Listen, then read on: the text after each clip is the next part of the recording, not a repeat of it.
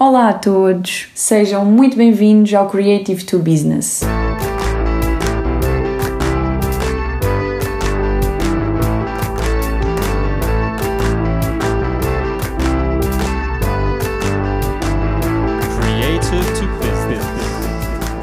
Hoje quero falar-vos sobre a problemática de prazos e entregas express versus qualidade final do projeto. Eu acho que este episódio acaba por ir um bocadinho de encontro à ideia do espaço criativo debatido no primeiro episódio, porque existem algumas nuances dentro deste conceito que eu acho que valem a pena ser vistas com um bocadinho mais de cuidado. Ora, todos nós, mesmo sem sermos de áreas criativas, já experienciamos esta situação de lidar com diversos projetos em simultâneo e muitas vezes projetos completamente diferentes uns dos outros e que apresentam prazos de entrega que, para o formato do projeto, nós à partida já sabemos que são incompatíveis e completamente irrisórios e, portanto, vão comprometer a solução, a qualidade da solução final que nós queríamos apresentar ou vamos apresentar. Em áreas criativas em particular, isto acontece com muita frequência e é essencial que se compreenda a quantidade de problemáticas que esta questão vai levantar. Primeiro, os criativos têm tendência a ser perfeccionistas, independentemente do assumirem ou não e de serem mais ou menos organizados, porque também há esta ideia à volta do criativo que ele é super desorganizado, mas moving on. Nós temos tendência a ser perfeccionistas. E o que é que isto significa? Significa que qualquer trabalho ou problema que nos seja apresentado, nós não só vamos querer solucioná-lo, como vamos querer solucioná-lo da melhor forma possível.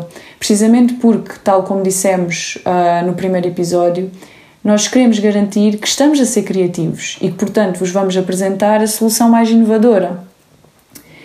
A malta que nos contrata e que usufrui do nosso trabalho criativo tem noção disto, sabe perfeitamente que nós temos estas capacidades e que a maioria de nós se identifica com isto e acaba por nos impingir, independentemente de se aperceber ou não que o está a fazer, e subcarregar com demasiadas tarefas. Muitas vezes tarefas pequenas um, que nos fazem interromper outras tarefas que eventualmente vão ser superiores ou precisavam de mais dedicação da nossa parte para solucionar essas tarefas. Ora, isto traz uma quantidade exorbitante de dificuldades para ambos os lados, tanto para o criativo como para quem está a usufruir do nosso trabalho, porque inevitavelmente isto vai ter uma influência que se pode revelar muito negativa a longo prazo, uh, não só para a solução final uh, do problema, como para o criativo e para a pessoa que está a usufruir do nosso trabalho. Ora, Luís Marins, uh, um professor antropólogo e consultor de empresas no Brasil, fala disto num dos seus artigos. Eu vi isto no LinkedIn e, portanto, não sei bem o título do, do, do artigo que é, mas passo a citar. Quando sobrecarregamos as pessoas boas com excesso de tarefas e atividades, elas, entulhadas de coisas para fazer, não conseguem a qualidade que estão acostumadas a entregar. Eu acho que esta frase diz tudo, mas podemos pensar e refletir um bocadinho sobre a mesma.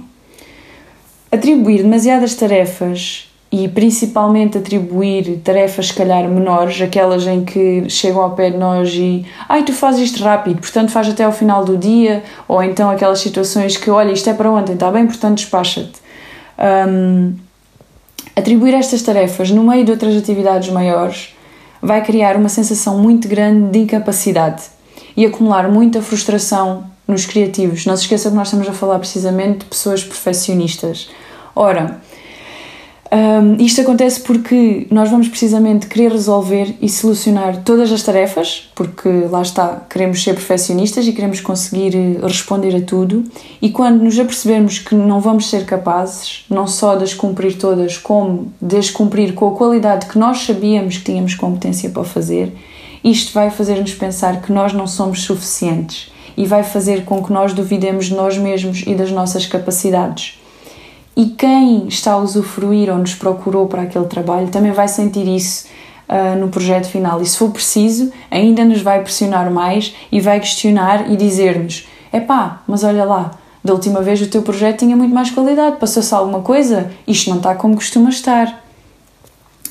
Obviamente vocês também podem perguntar: então, mas se tu sabes que não vais conseguir fazer essas tarefas todas ou que não vais conseguir fazê-las com a qualidade que queres, porque é que aceitas fazer todas essas tarefas? É verdade. E muitas vezes até somos nós criativos que pedimos para fazer mais precisamente porque gostamos de ser desafiados. Também é importante nós sabermos dizer não, mas nós também sabemos o quão difícil é dizer não a um chefe sem que este vá fazer juízes de valor. E portanto, acima de tudo, cabe às pessoas que estão a usufruir do nosso trabalho criativo um, compreenderem e saberem dosear e medir aquilo que estão a pedir. Um, porque dessa forma vão conseguir fazer com que nós tenhamos um melhor planeamento das tarefas que nos estão a ser propostas.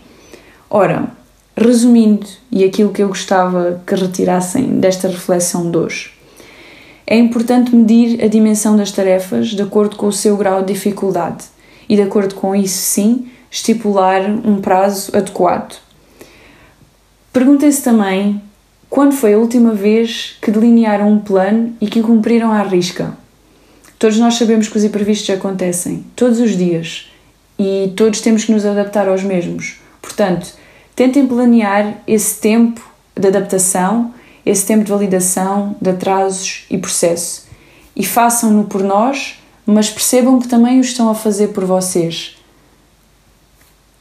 Nós criativos temos também que aprender a ter a capacidade de saber dizer não, porque isto vai comprometer a qualidade do meu trabalho.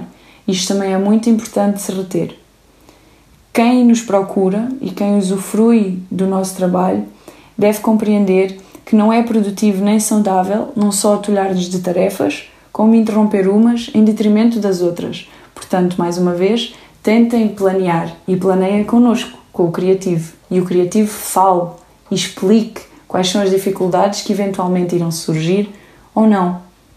E pronto, foi mais um episódio. Espero que tenham gostado e que mais uma vez estas sugestões vos sirvam e vos ajudem de alguma forma.